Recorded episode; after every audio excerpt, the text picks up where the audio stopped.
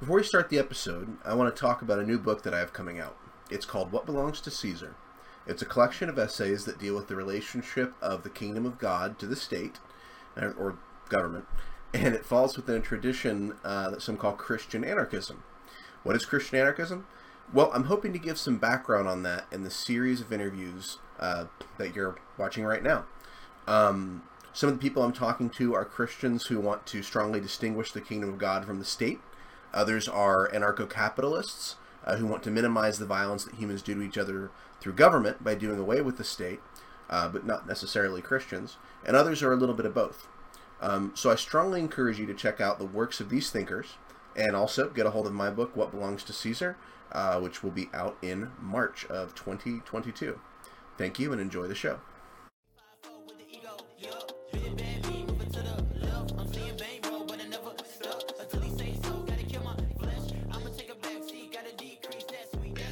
Greetings, you're listening to Cantus Firmus. My guest today is, and this is a Greek name, and my knowledge of Greek is kind of limited to first century and an Erasmian medieval pronunciation, so I'm going to do my best here. It's Alexandre Christoyannopoulos. Very good, thank you. I think it was stilted, but can you pronounce it just so everybody can hear it? Yeah, Alex Christoyannopoulos, I think, would be in English. Christoyannopoulos, if you want to be Greek. I mean, anything close enough. Yeah, yes, it would be the kind, wouldn't it? All right. So, and Alex, we'll call him, is a lecturer in politics and international relations at, okay, now we have a sort of a funny British word. Loughborough? Loughborough. Loughborough. I can't justify the way it's written. It's not my choice. Loughborough. Yeah. All right. So I'm so far I'm not sounding too sophisticated with my pronunciations. Loughborough University and the editor-in-chief of the Journal of Pacifism and Nonviolence, and those words I could pronounce. So I have you here today primarily because of a book that you wrote, Christian Anarchism: A Political Commentary on the Gospel. And before we maybe go too deep into that, I'm kind of curious about your personal and academic background. Sure. So, as you can tell from the family name, I'm part Greek. My dad was Greek. The Alexandre, if you're going to be pedantic, is hinting at the French root. My mum's French. I grew up in Belgium, and I've lived in England for 4 or 5 years now. So, yeah, slightly confused in terms of if you want ethnic or national kind of background, if that's the word. But, you know, I'm a white male European. In that sense, I'm privileged and I can, you know, pretend to have a diverse background. It's still monolithic in that sense. In terms of academic background, my bachelor's was in economics, which I found interesting and frustrating in equal measure, partly frustrating because kind of a lot of the more interesting stuff is assumed away. When I was making those points, I was told, but that's politics, so you need to cross campus. So I did. For the MA, I went to do a master's in international relations and European studies. And that basically finished on 9/11. And I knew, like, on the day of, during the attacks was when we were sitting the final exam. I knew I wanted to do a PhD afterwards. I wasn't too sure what in. That's the one year I left the UK before I kind of came back. And then I basically pursued a PhD in, well, politics and religion, but effectively, Christian anarchism. The title of the thesis was Theorizing Christian Anarchism, A Political Commentary on the Gospel. So the same title as the book, but without the word theorizing, or with the word theorizing for the thesis. Yeah. And the version that I read on Kindle is significantly cut down compared to the thesis. Yeah, so I mean, from the thesis to the hardback, the main change was dropping the word theorizing and the notion that what I was doing is theorizing because the editor didn't want it. But effectively, it's the same content apart from the mentions of that kind of process of that term, if you want. And then for the abridged version the year after, I basically cut a lot of the footnotes. So a lot of the footnotes in the thesis and in the original book kind of try and point to every instance of writings I came across that basically, echoed the main point I was making in the main text. And this time for the abridged version, I just stuck to the people who I'm actually quoting directly, and I'm not kind of listing all the others who might have had similar views. But if the main text is basically the same with a fewer typos, there's still far too many. Yeah. Well, and I have to say, I mean, for something that was originally a dissertation, it's very readable. And, you know, they say in academia that's a bad thing, but well, I got away with it anyway. Yeah. But yeah, it's a really exceptional book, and the research is incredible. I mean, all the sort of perspectives you put together. And my academic background is more just straight in theology, but I have a lot of interest in economics and in politics, obviously. And I was a little bit curious. You mention like anarcho-capitalism, which I'm a little bit more sympathetic with, but you seem a little skeptical of it in the book, I would say. You do quote some of those guys, but there's a sense of, I don't know about this. Did you kind of come down in a certain kind of economic perspective as you were studying it, or?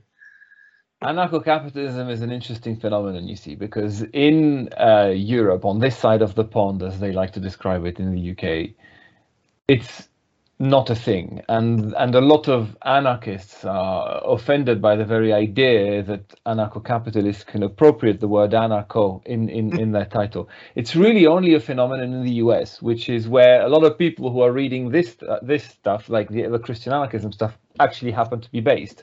So I was aware of that for a start. I think the thing I did in the book is, look, in the thesis even, I just tried in the thesis to look out for everything that I could come across that had been written that basically argued that one way or another Christianity should amount to anarchism, or an interpretation of the main Christian text should amount to a form of anarchism one way or another. We can come back to that later if you want. But so I kind of cast the net quite wide, and you know, in doing so, I came across a few people who describe themselves or are clearly defined as kind of Christian anarcho-capitalists. So I had to decide, do I include them or not? And I thought, well, the main purpose I'm trying to follow here is to sort of, you know, include all the voices that help shore up an argument according to which Christianity should amount to anarchism. Well, these people contributed to some degree, so I'll include those arguments. But I also did acknowledge, wherever relevant, when the kinds of arguments these people would be making kind of hit against the kinds of arguments that some of the other Christian anarchists might make, or some of the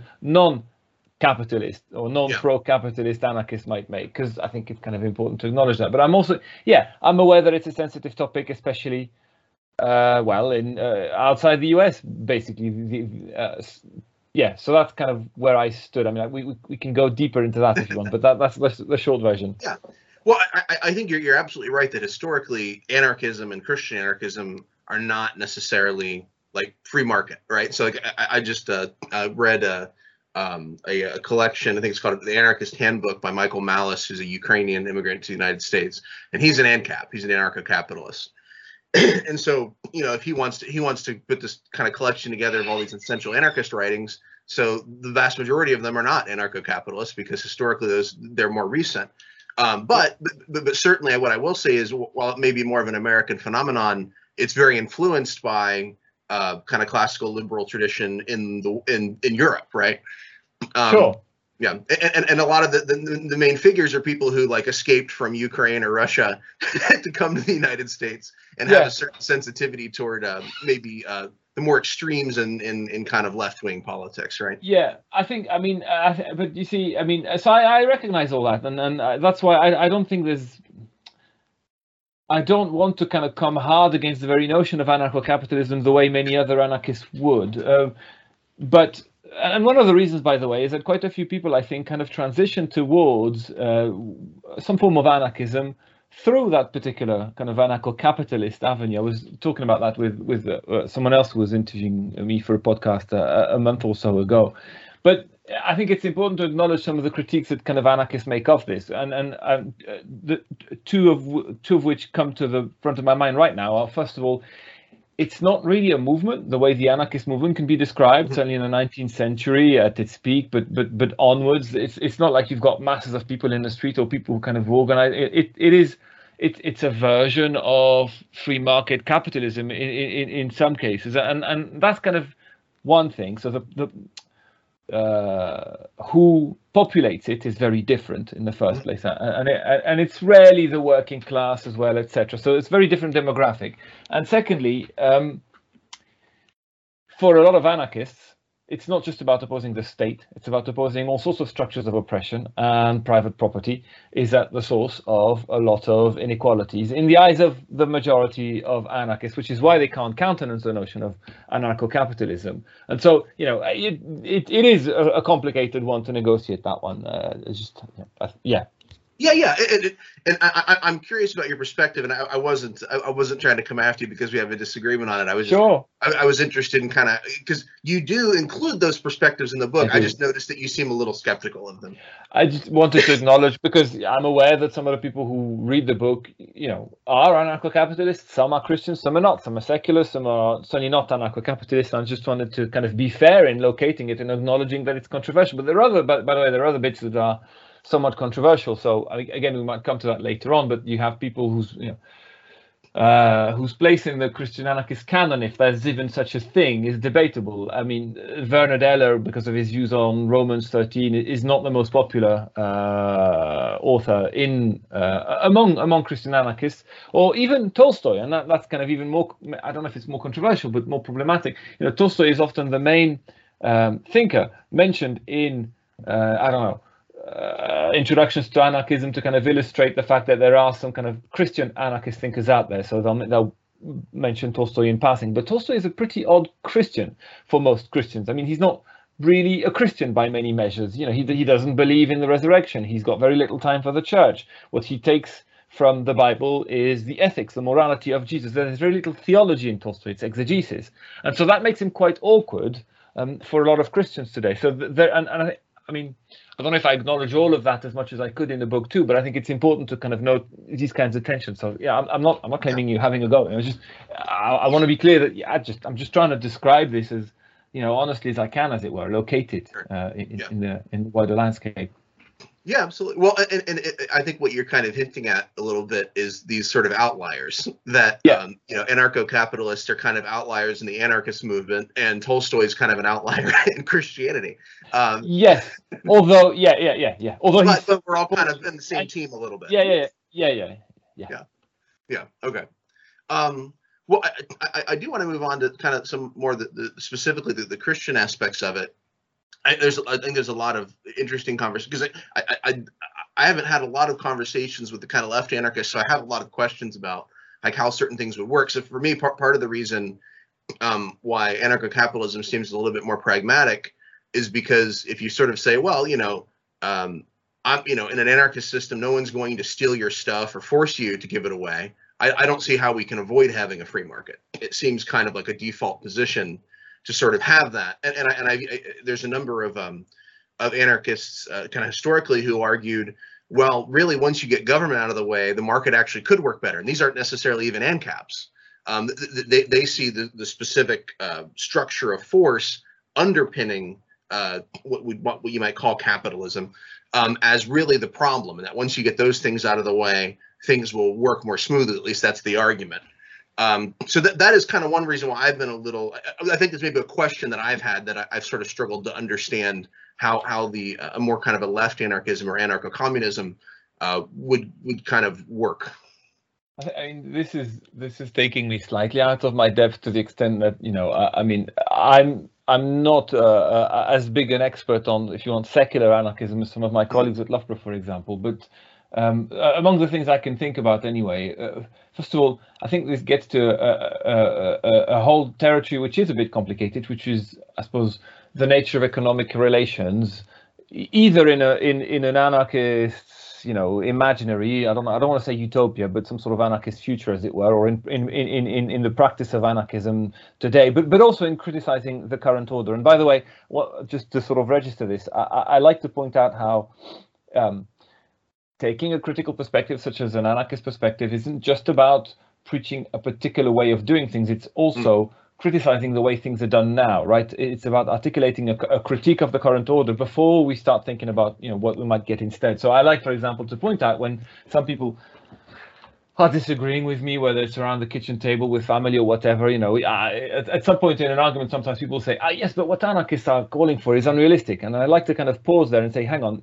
let's talk about that. I don't necessarily disagree, but can we at least acknowledge that very often what's been done in that moment is you're kind of acknowledging that a lot of the critique that anarchists might be articulating about the current order is possibly quite valid. Now, whether what they have in mind for what can replace it is realistic is a slightly different debate, and it's a kind of challenge for the whole of humanity to kind of think creatively of alternative ways of doing things. So that's kind of one, a brief kind of tangent, but it gets to the nature of economic relations, and that's complicated because anarchists have different views on this, and of course there will be exchanges, economic exchanges. There may or may not be money, depending on which anarchist you follow. I think, and also fundamentally, most anarchists aren't necessarily against property, depending what you mean by it. If you mean the fruits of your labor, you know, this is a field, you tilled it, you worked it, it's produced stuff, and you're out there to kind of exchange it for something else, that's not necessarily a problem for most anarchists. What's more of a problem is the accumulation of property, and especially the rather vulgar and extravagant accumulation of masses of property next to, for example, a small commune or village, the vast majority of whose habitants, you know, don't have access to that land and therefore kind of can't feed themselves. That's where property becomes problematic, and that's where very often, and that's the challenge that a lot of sort of standard anarchists, if you want, will raise with anarcho-capitalists, is those kinds of unequal accumulations of property or property relations probably do need the state to be protected, defended, you know, because otherwise, quite frankly, the majority are going to start using the land that the rich landowner, you know, is trying to keep away from. So it, you know, but that's, I think, the sort of lines of debate that you can go to with this.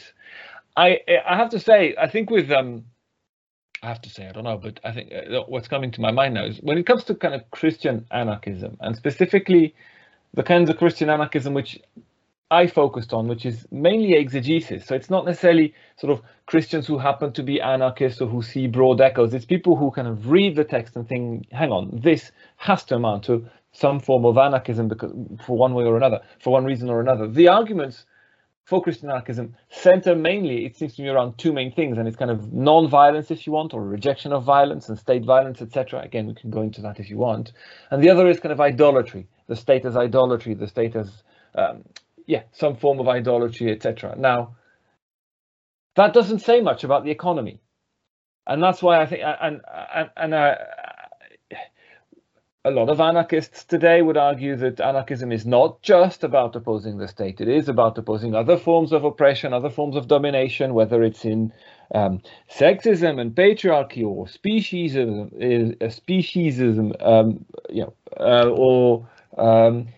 forms of capitalism, etc. And Christian anarchism, if you stick to an exegesis of the text, doesn't say much about it. Like, it's a much shorter route, I think, exegetically, from the gospel to a rejection of violence and the state as violent, or from the gospel to a rejection of the state as idolatry, than it is to move from the gospel exegetically to eventually conclude much either on kind of the nature of market relations that you would want to see, or gender relations, etc. You have to kind of extrapolate a lot more. You have fewer sources to base it on, etc. So I think kind of the core of the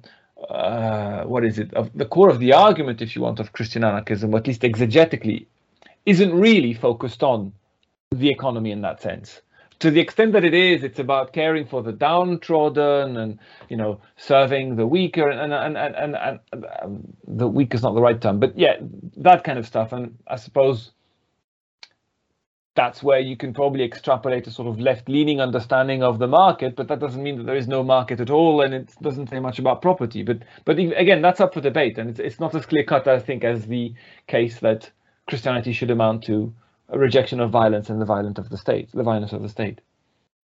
Yeah, no, that makes a lot of sense. Yeah, well, and I'll move past that because I'm more interested in the Christian side of this. But I was curious what you thought about that because it was an area that I was kind of trying to work through myself. Yeah, sure.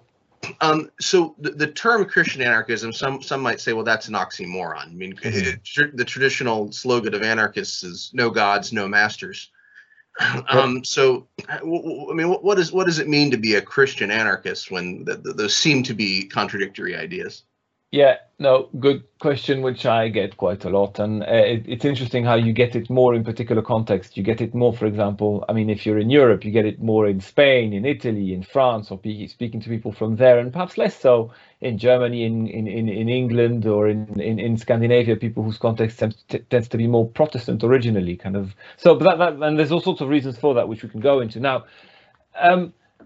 If you approach it from the question of anarchism to begin with, rather than Christianity, but we'll come to that. I'll come to that in a second. If for you, to be an anarchist is to reject religion, if it's critical to your definition of anarchism, no gods, no masters, then yes, in a sense, Christian anarchism is an oxymoron. But if your defining characteristic of anarchism is a critique of the state and other structures of domination, including possibly the church, then it's not necessarily an oxymoron. And by the way, a lot of Christian anarchists are quite critical of the church, different degrees of anti-clericalism, etc. So it depends what you make your central characteristic of anarchism, I think, whether it's an oxymoron or not. Now, if you approach it from the kind of Christian angle, the Christian word rather than the anarchism word, then the argument that Christian anarchists would make is that Christian anarchism isn't an oxymoron, but is actually a redundancy in a sense, because it is basically just pointing to what in their eyes would be a consistent interpretation of Jesus's teaching and example, which has to translate to a form of anarchism. So in a sense, to be a Christian should, by implication, without having to state it, amount to a form of anarchism. And in that sense, it's not even an oxymoron, but a redundancy. So it kind of depends the way you approach it. At the end of the day, I guess it's still a label that has been used to describe a particular, I don't know if I want to call it a tradition, but a group of people, I don't know if it's a movement, but a group of people who practice it or who try to live by that understanding, and the people who've written about it. And to that extent, I think, you know, it's still to be used, as it were, but yeah. Well, and one slogan you sometimes, or I've heard some Christian anarchists use, is the no king but Christ, yep, which maybe is a different spin on no gods, no masters. Yeah, it's kind of a way of saying, well, you know, I believe in the authority of Christ, but yeah, as far as these kings and presidents and prime ministers and so on and so forth, you know, I don't recognize them as my authority. Absolutely. No, and I agree that you do. There, it is quite a popular slogan, and it captures quite well what Christian anarchism feels, I suppose, or what Christian anarchists feel about that motto. It's a kind of reaction to it. I agree. So yeah, not kings but Christ, but that's precisely both problematic, like deeply unacceptable for a lot of secular anarchists, and also evidence of why they therefore reject all kind of kings on earth and therefore are anarchists in some sense. So yes, I agree. Well, it sounds like there's a lot of people saying you're not a real anarchist or you're not a real Christian. So you see, you definitely you come across a lot of that. Yeah, I agree. No, and the thing about what I was saying about different contexts, I do find it interesting. You know, it's anecdotal rather than empirically kind of tested, but it's my experience. You know, having traveled around Europe a fair bit or coming across people from different parts, a lot of people who come from, as I said, France, Spain, Italy, Greece, can't even conceive of the notion of Christian anarchism. That's a contradiction in terms. It's not possible. You know, surely anarchism is not just anti-clerical, but anti-religion. And they often come at it with a history of perhaps, you know, wounds and injuries felt by them from the, you know, the church, etc. And so they dislike that with a passion. Whereas often people who are, you know, coming from, as I said, basically it seems kind of Protestant backgrounds seem to think, you know, oh, okay, I could see where you could go with it. You kind of explain it. They consider it. They can see the tensions that we just mentioned, but it's not as unacceptable a proposition to them as it can be for others. So yeah, another interesting controversy for you. Well, and maybe while we're talking about controversies, I was going to ask you about the biblical passages that Christian anarchists appeal to, but maybe before we do that, you'd mentioned Vernard Eller earlier. We've kind of hinted at Tolstoy, and it seems that there are these kind of two continuums that sort of determine that people are kind of on the Christian anarchism train or whatever. And one of them is orthodoxy, the orthodoxy train. Do they like, so, you know, Tolstoy rejects the miraculous because he's a product of the Enlightenment, and he thinks that that's kind of the way that we're supposed to do it. So he's calls himself a Christian, but he's not, he doesn't really believe in, you know, the councils, and a lot of, you mentioned a lot of the anarchists kind of reject these sort of traditional understandings of like who Jesus is and things like that, that are sort of determined by the councils. So that's one of the continuums. And the other continuum is, I think, kind of the separatism versus activism continuism, a continuum. So whereas I think Tolstoy would like to see an anarchist society created, Eller's position is kind of more, he's a traditional Anabaptist. And we can talk about whether Anabaptists are really Christian anarchists or not, because you'd sort of suggested a lot of folks didn't really appreciate his particular form of anarchism.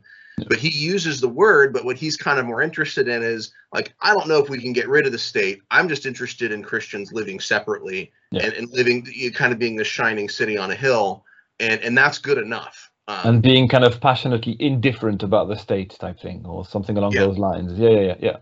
So what's kind of interesting is, I think I'm more rooted in, because I have kind of a high view of scripture, and I like the councils of Nicaea and Chalcedon, and I think they have good points and stuff. So I'm kind of on that side. I'm interested in whether we can create a society or whether we have to stay separate. I'm kind of open on that question, but I feel very strongly on that other continuum about orthodoxy. I think Christianity is not just rejection of violence, although it is that, but it's not only that. And whereas I feel like Tolstoy feels like, well, that basically we're talking about rejection of violence, and that's all we really need to say about Christianity. That's a little bit of a simplification, but that feels a bit like what he's saying. So I mean, I think you're right. I think that is largely what he's saying. I mean, he takes from Jesus all that stuff about violence, and he runs with it in every direction, you know, in the Russian context, in the international context of the kind, and kind of rejects the violence of the state, rejects the violence of revolutionaries. That's his main thing, rejecting violence. As far as he's concerned, violence is the root of, I don't know if he doesn't say it's the root of all evil, but it's the main thing to be abolished. It's the main trouble. So I agree. Now, that's a fair description, if you want, characterization of Tolstoy.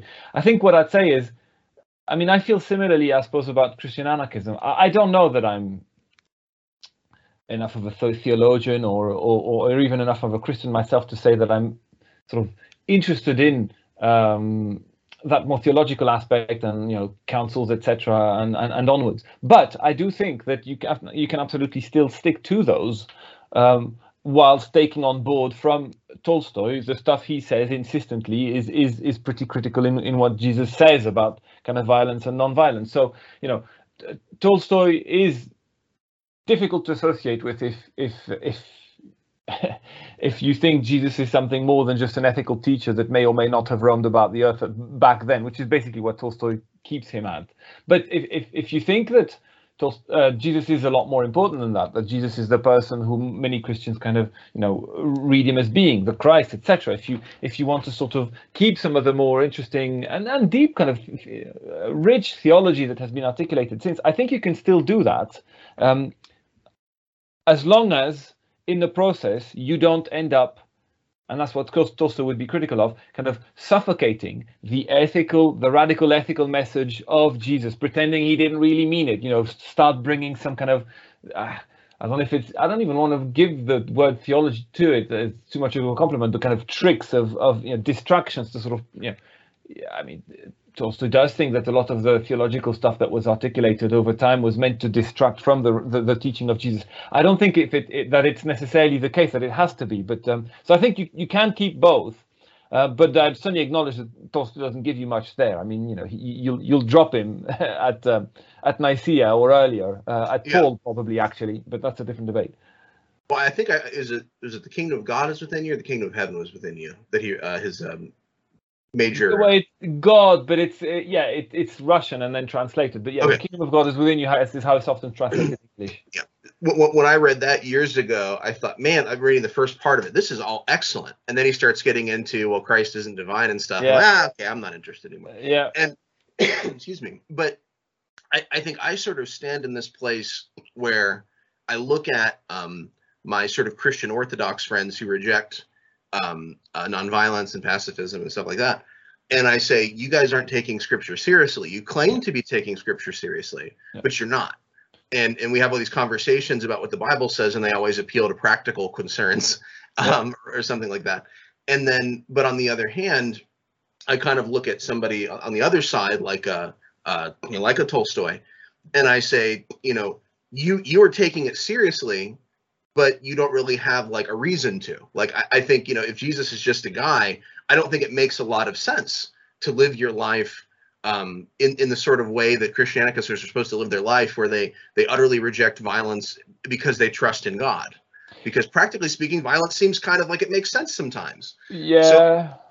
So I sort of feel like I'm in this kind of position where I'm trying to join these views together. Like, okay, we have to take Scripture seriously, but by taking Scripture seriously, we would come to this nonviolent viewpoint. And I feel like if you have one without the other, you're either, you know, either don't have a foundation or you're not taking it seriously.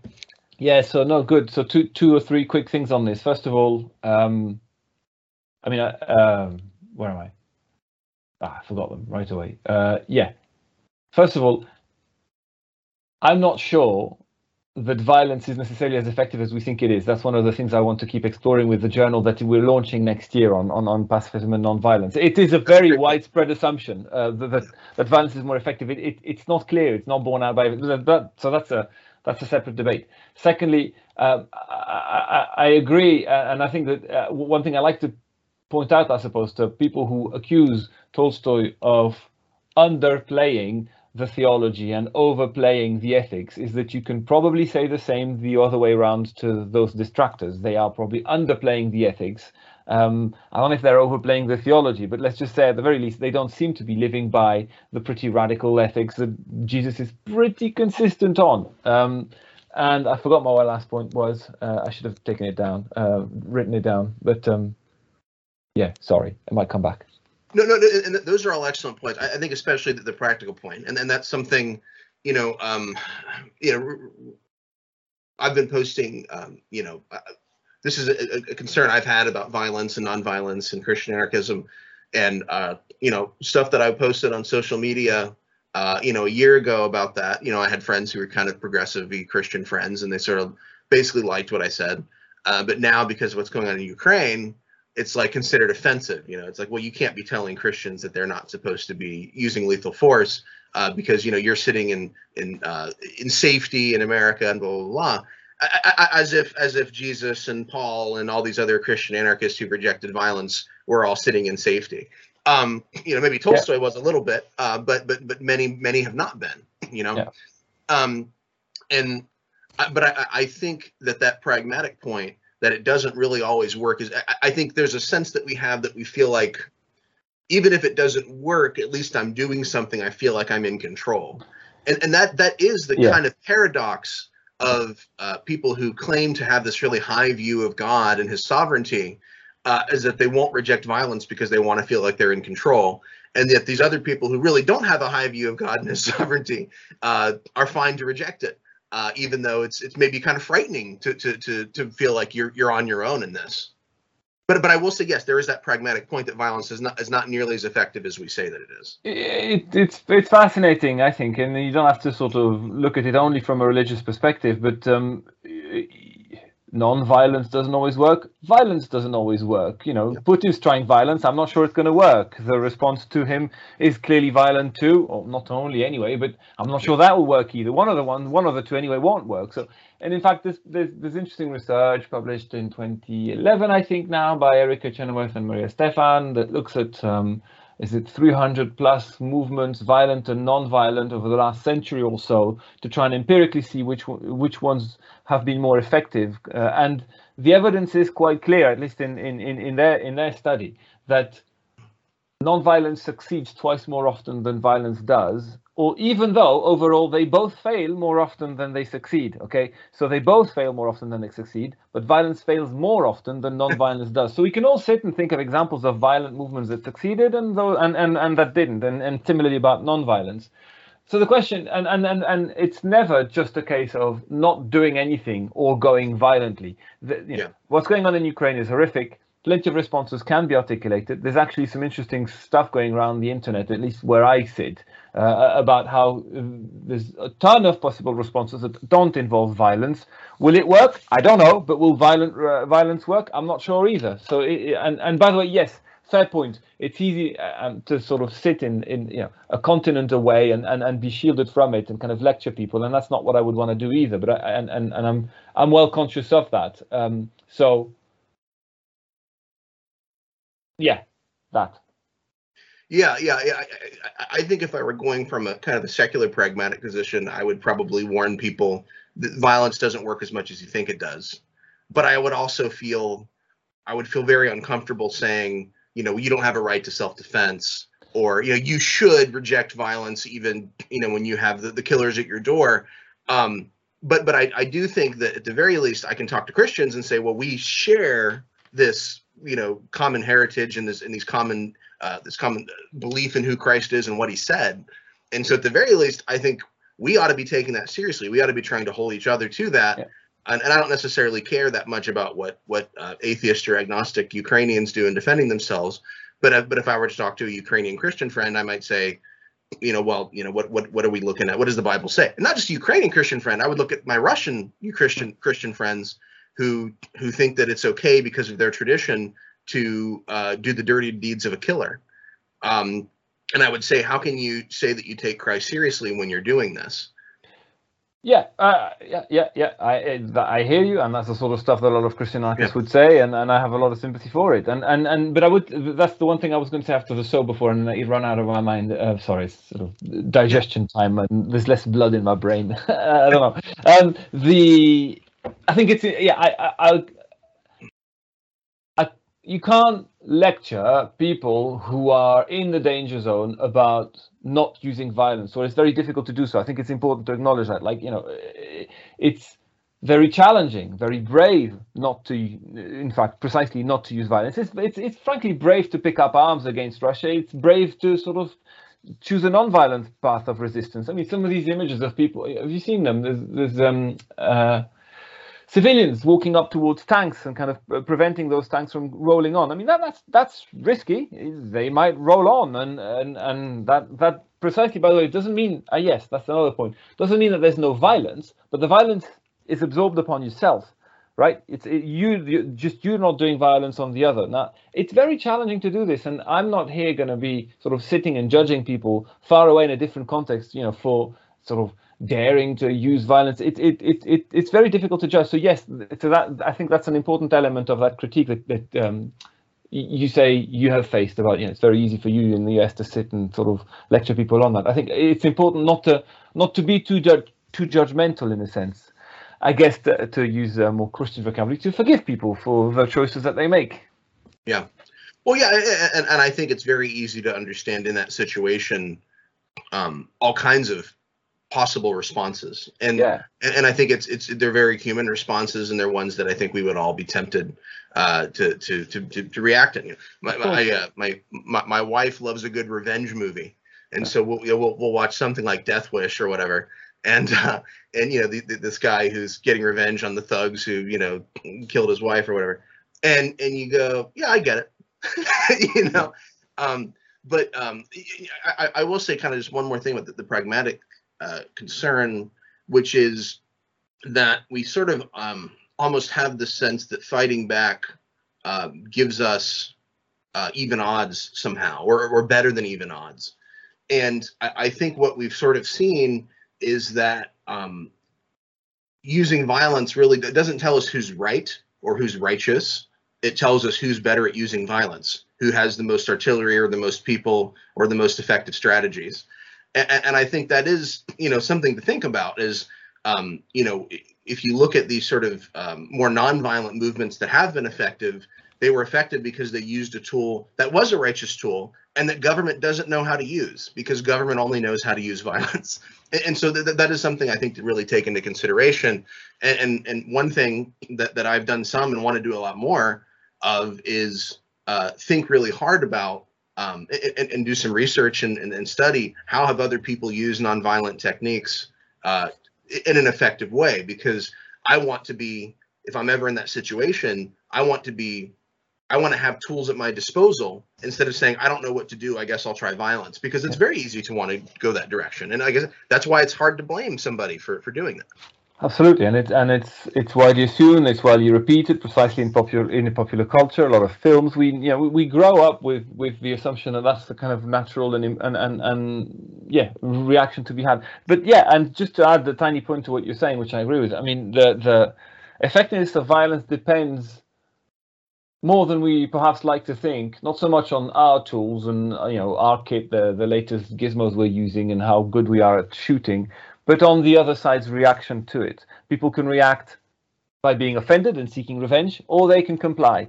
And there's a whole range of possible responses. You don't have any control of that. You might have control over how you use your violence against your opponent. You don't have any control over how the opponent reacts. And if you look, across history, there's plenty of examples of reactions that aren't sort of sheer compliance. Say, all right, you win. You shot us. You destroyed us. That's it. And even the movements that have been completely decimated will sometimes kind of reemerge, either violently or non-violently, to resist what had been imposed. So it's an illusion to think that violence is effective. It looks like you're doing something about it. You can beat your chest. You can kind of perform masculinity, to use that vocabulary, if you want, quite well.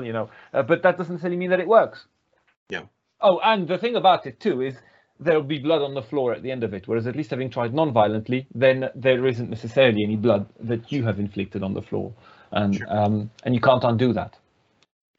Well, and maybe it would be good to, because we kind of talked about a lot of the outworking of this stuff, but, your book is a political commentary on the gospel. And so you're looking at what the scriptures, particularly the New Testament, has to say. And so I'm curious to kind of hear you talk a little bit about what you sort of see as the central passages in Scripture that relate to Christian anarchism, and it's nonviolent. So maybe before we do that, we should talk about how nonviolence figures into this, because it seems like there's a couple ways to think about it. You could either say Christ tells us to reject violence, and that has impact on the state, whether the state either should exist or the Christians should participate in it, because the state is violence, government is violence. And so if Christians aren't supposed to use it, then that has a pretty big impact on how we relate to it. Another way to look at it is, if Christ is king and Caesar isn't, then we could kind of start there, and then we could get to kind of nonviolence through some other means. But I guess I'm sort of curious how you see the relevance of Scripture to this issue, and maybe even kind of what you think it's grounded in. What is the statement? What is Jesus saying about nonviolence, and what is that grounded in? So let's start there, I suppose. The one passage that most Christian anarchists often turn to, certainly Tolstoy, but quite a few others, is the Sermon on the Mount in particular, and the turning of the other cheek, which I could sit and elaborate, but there's a whole chapter. I mean, there's a lot to be said about it, and it's really interesting. But that's just one, obviously, that reaction, your cheek is being smitten, but instead of fighting back, despite, by the way, the choice of cheek is signifying an insult, or you kind of turn the other one, which is a rather provocative way of sort of absorbing that violence. It's still a response, by the way, but it's not a violent response. That's one, that's something that a lot of Christian anarchists like to focus on. But also, to elaborate, you're talking about is the idea that the cheek that he mentions suggests that it's a backhanded slap. Yes. And that, so when you turn the other cheek, it's a nonviolent response, but it's also a demand, basically saying, I'm your equal and you can't backhand me. Yes, it's a form of humiliation that's been imposed. And I mean, if you want to get into the specific passage, the other two examples that Jesus mentions, the kind of walking the further mile and giving your cloak as well, the insult that has been imposed in the first place is again a form of humiliation, and what Jesus is counseling is a purposeful tactical reaction, one that seems to be wanting to both denounce at least implicitly what's being done, but also respond to it in a very different way, overcoming the kinds of tensions that I suppose it comes from, the kind of binary it comes from, and trying to point kind of beyond it, looking at the source of why the law was as it was on such matters, and kind of trying to point beyond it, pointing to forgiveness, etc. Now, that's just one passage, and it's perhaps the most frequently cited one. By the way, it's also perhaps the most defining passage of Christianity, if you kind of compare Christianity to other world religions. I mean, there are similarities between religious traditions, there are important differences too, but one of the things that kind of marks Christianity out for a lot of non-Christians is that particular counsel. Turning of the other cheek is how a lot of people summarize Jesus's ethics, and not for no reason. He also then goes on to in the same sermon talk about not judging one another. Well, through the state we tend to judge one another. He talks about loving enemies, which is obviously challenging, and nevertheless he's pretty clear on it. Talks about forgiveness again and again, forgiving 77 times. Then there's his arrest, his trial, and his crucifixion. Opportunities for violence being rejected, opportunities for kingship, by the way, or explanations of what his kingship involves, which precisely point away from the state. So from all that, what Christian Anarchists take is, yes, a variety of things. It's both, so it's a rejection of violence. It's certainly, I suppose, firstly, perhaps, the idea that Christians can't be violent. Those who follow Christ can clearly not engage in violence, because clearly Christ, Jesus, does not condone it, and illustrates, both in his teaching and as an example, non-violence, a road to non-violence, even unto death. Okay, that's what the cross signifies. The cross is the violence of the state against Jesus, but also, I suppose, the performance of forgiveness and non-violence in response to it. So it's an attitude of rejecting violence, and therefore it's also a refusal to take part in the state and in state violence. So there is, yes, a sort of rejection of, if you want, state violence, the violence of the state, and kind of stopping any contribution, any consent to it. You know, stopping suddenly. So you can't be a policeman or policewoman. You can't, you can't be a judge or a jury. Anything that, I suppose, helps perform that violence that we perform against one another through the state, that the Christian can't do. But that's kind of, therefore, a critique of the state. First, I think, comes the way of relating to one another. I mean, a lot of anarchists talk about prefiguration, the idea that you want to prefigure through your example the kind of society that you want to see, that you want to give the example, you know, teach by example almost as well. So that's kind of essential to it. And so, yes, for many Christian anarchists, Tolstoy in particular, this rejection of violence has to lead to rejection of the state, to the extent that the state inflicts violence on your neighbors, and or rather to the extent to which, through the state, we inflict violence on one another. Okay, that's helpful. So, if that's what Jesus is teaching, so some might ask how we got so far off track. And maybe kind of related to that is, you know, Christian anarchism is kind of a, you know, let's say it starts with Tolstoy. You know, that's quite a long time after Christ.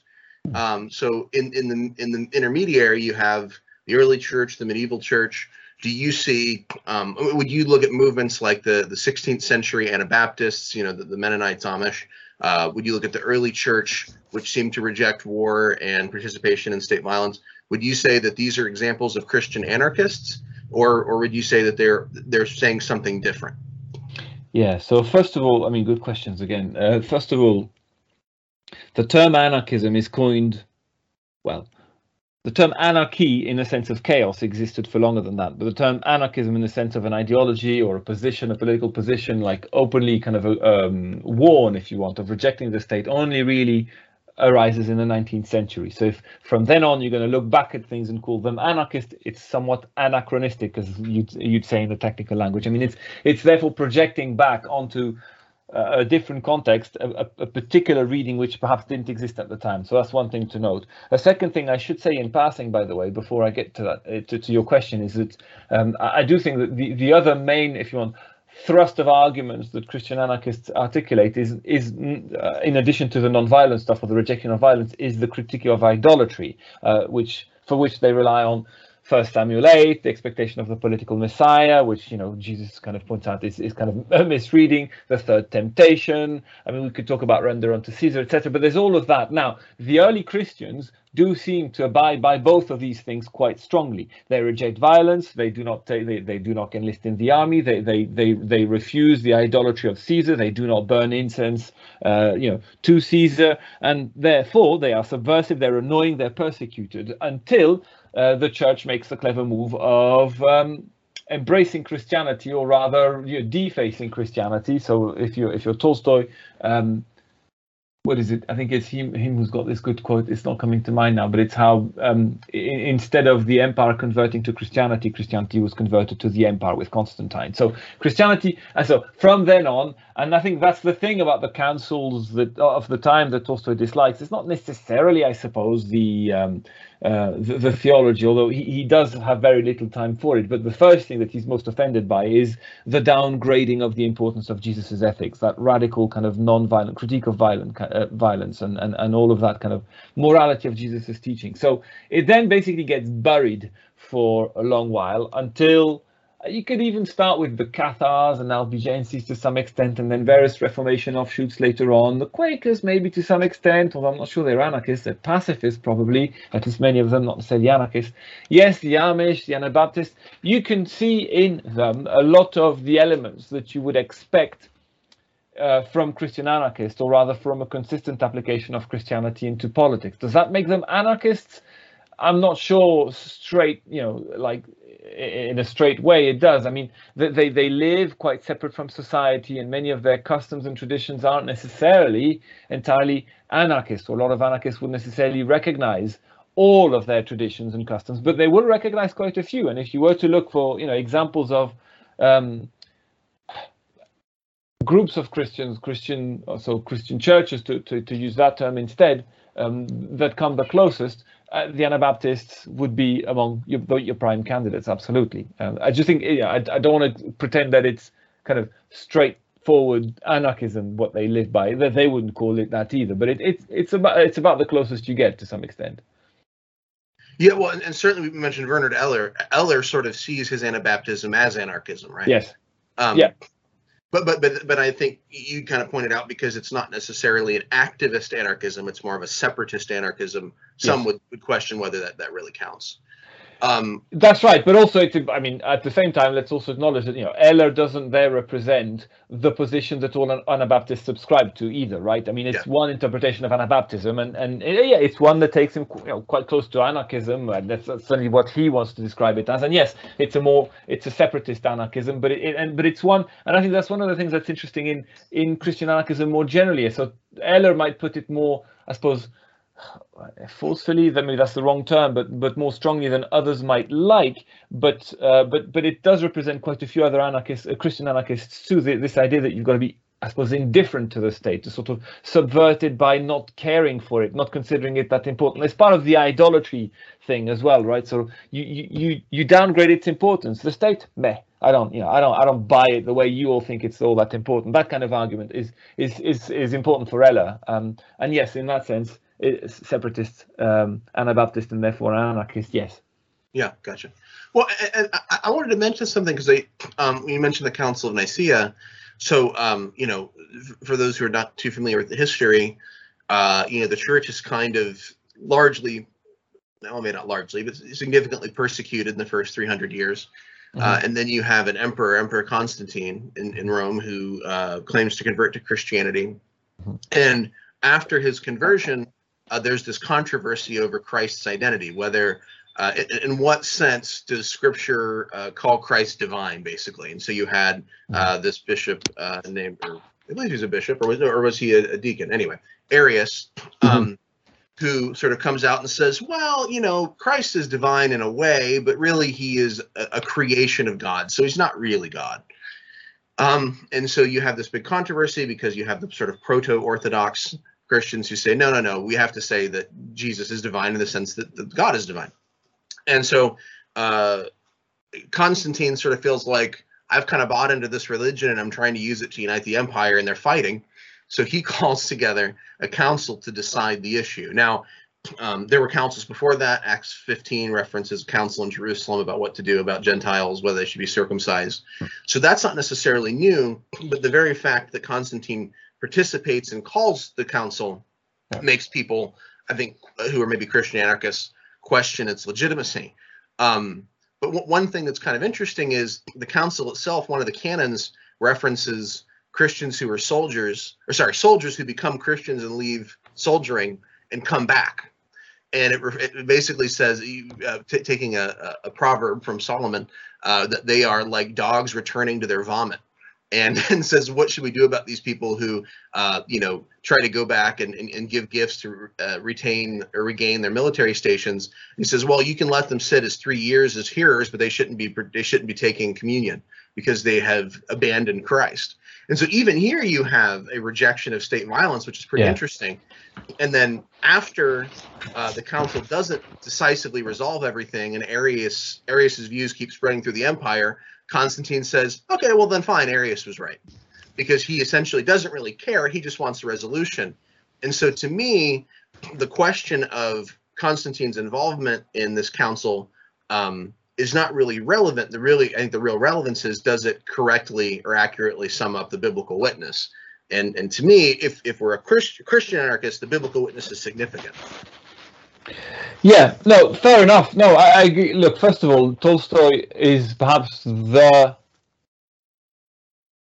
keenest to blame Constantine for everything that happened. Like, you know, there are others. I mean, he's not the only one who focuses on that moment. And frankly, you don't have to be a Christian anarchist to see that it's an important moment in the history of Christianity. Yeah. But Tolstoy perhaps overplays the importance of Constantine. I don't know how you're supposed to pronounce it.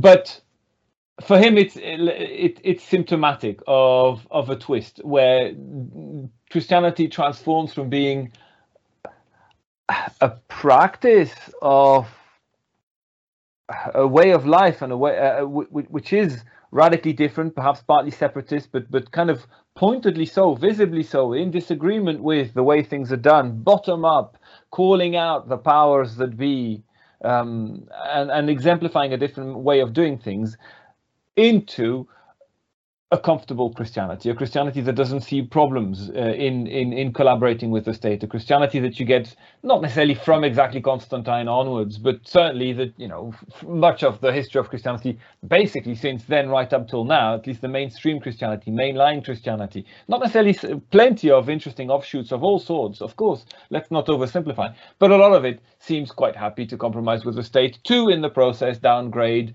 precisely the radical ethical teaching of Jesus and he didn't really mean it, or it's not for now, it's for paradise, it's for later, and all of which is disingenuous and Tolstoy is, well, very acerbic about, very critical about. So I agree. I mean, and he overplays Constantine as a single moment, and as I said to you before, I think you can keep, I suppose, elements of, I'll simplistically call it the theology, the richer theology, alongside an insistence on the ethics. Tolstoy doesn't, but I think it's possible. Well, and I think for Tolstoy, and maybe it's because he emphasizes the ethics so much, he sort of seems to feel like, I don't have a quote, so I don't want to say he says this, but I feel like he says this, that essentially the church is lost after Constantine and after the rejection of nonviolence, or the broad rejection of nonviolence. And I don't know that I would say that, but I do think that there's a point to be made there, that when something that's kind of central and significant to Jesus's ethic goes away, in what sense are we still talking about his movement? And I'm curious, is kind of how you parse, and maybe see other people parsing that question. I think so. It's one thing that comes to mind is it's worth remembering. So Tolstoy, by the way, converts to this view. Let's call it, in the last 30 years of his life, around his 50s, after a long midlife crisis. And for the last 30 years of his life, he bangs on about Christian anarchism, or what we call Christian anarchism, that particular interpretation of Jesus. For a long time, he addresses the clergy. And certainly, if you want, the lower ranking clergy. And he's speaking to Christians. He's addressing Christians. He wants to call them out of... let's call it the mainline, mainstream interpretation of Christianity that has tended to be dominant and underplay the ethics, etc. The people he has the least time for are those at the high ranks of the clergy, who are particularly happy with that compromise and who live very fat and comfortable lives, etc. And so it's interesting to note that it's not that he immediately dismisses absolutely all things church-like, he is suspicious of the trajectory since Constantine, and he certainly wants to emphasize, he wants to reawaken Christians to the radical ethics of Jesus, basically. Now, have I answered your question? I answered it very much with Tolstoy in mind. Other Christian anarchists aren't necessarily as, I don't want to say judgmental, but I guess I will, about the church. In particular, I suppose at the extreme end, or I don't know about extreme, but the most pronounced end down that line, you do have Dorothy Day, who is a Catholic, a devout Catholic. She almost says that if the Pope tells her to stop, she will. I mean, there are moments when she can, those aren't the exact words, but they're close enough. She's another rare example. The bulk of Christian anarchists that I've read and come across are, by and large, I'll call them Protestant or Reformation Christians. You have Tolstoy at one end, as one offshoot, or not offshoot, at one, what's the word you use, as one type of outlier, yes, much more rationalistic, embedded in Enlightenment thinking, etc. That was my point earlier. It's how you justify Jesus's ethics if it's not because God is king, Jesus is king, and it's because with Tolstoy you've got to embed it in rationalistic Enlightenment thinking. Sorry, I'm took 50 minutes later.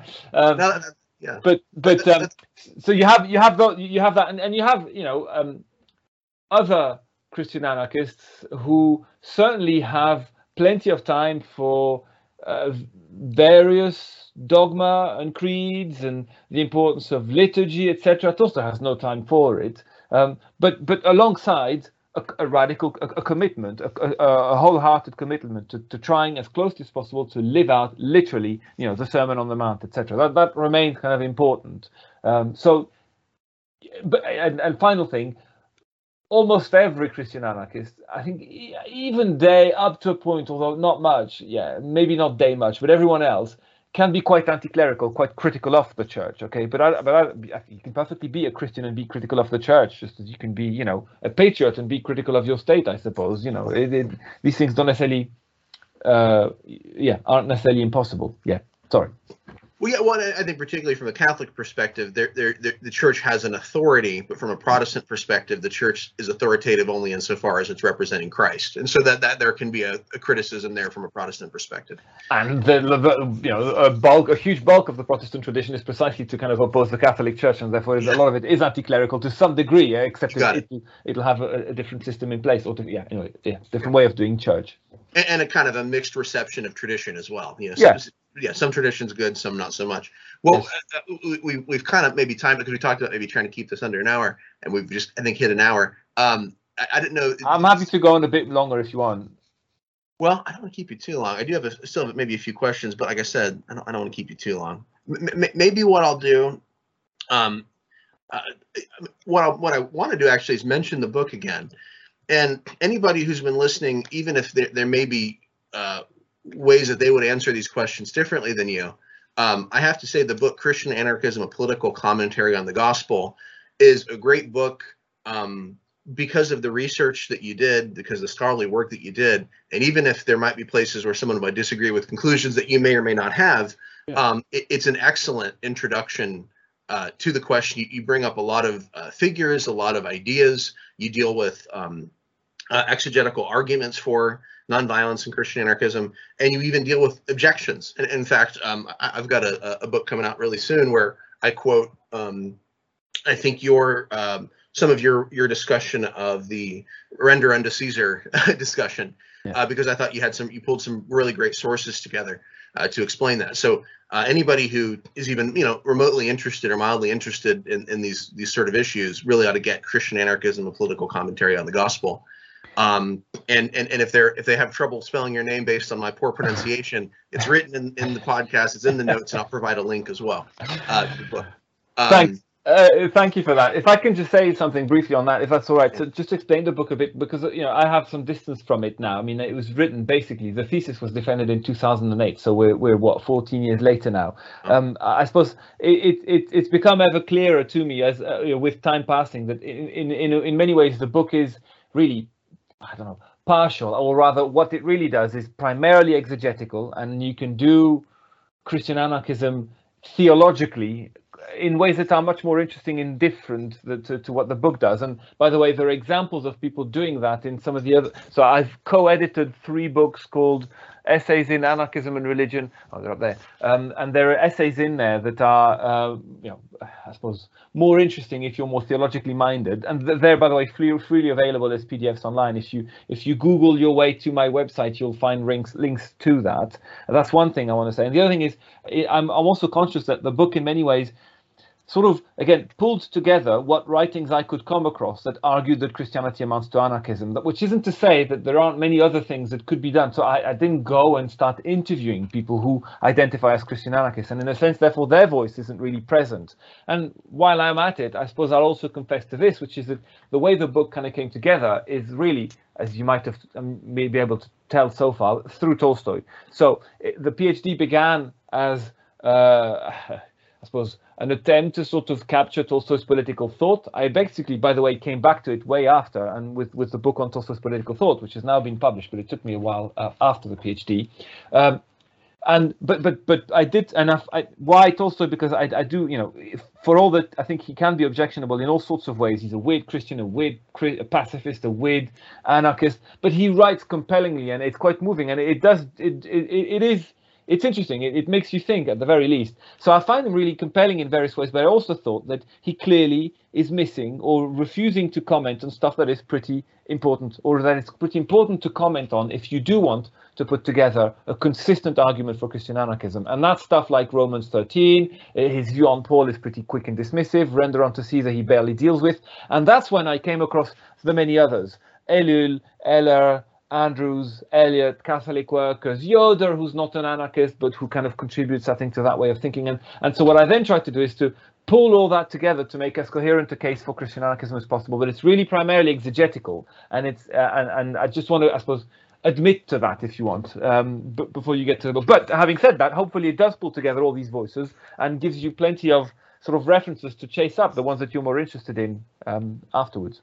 Well, I would want to just sort of push back and say that the fact that it's exegetical is not a bad thing. And sure. For those who are unfamiliar with the word, exegetical yes. means that you're looking at a text and trying to interpret it and understand it and explain it.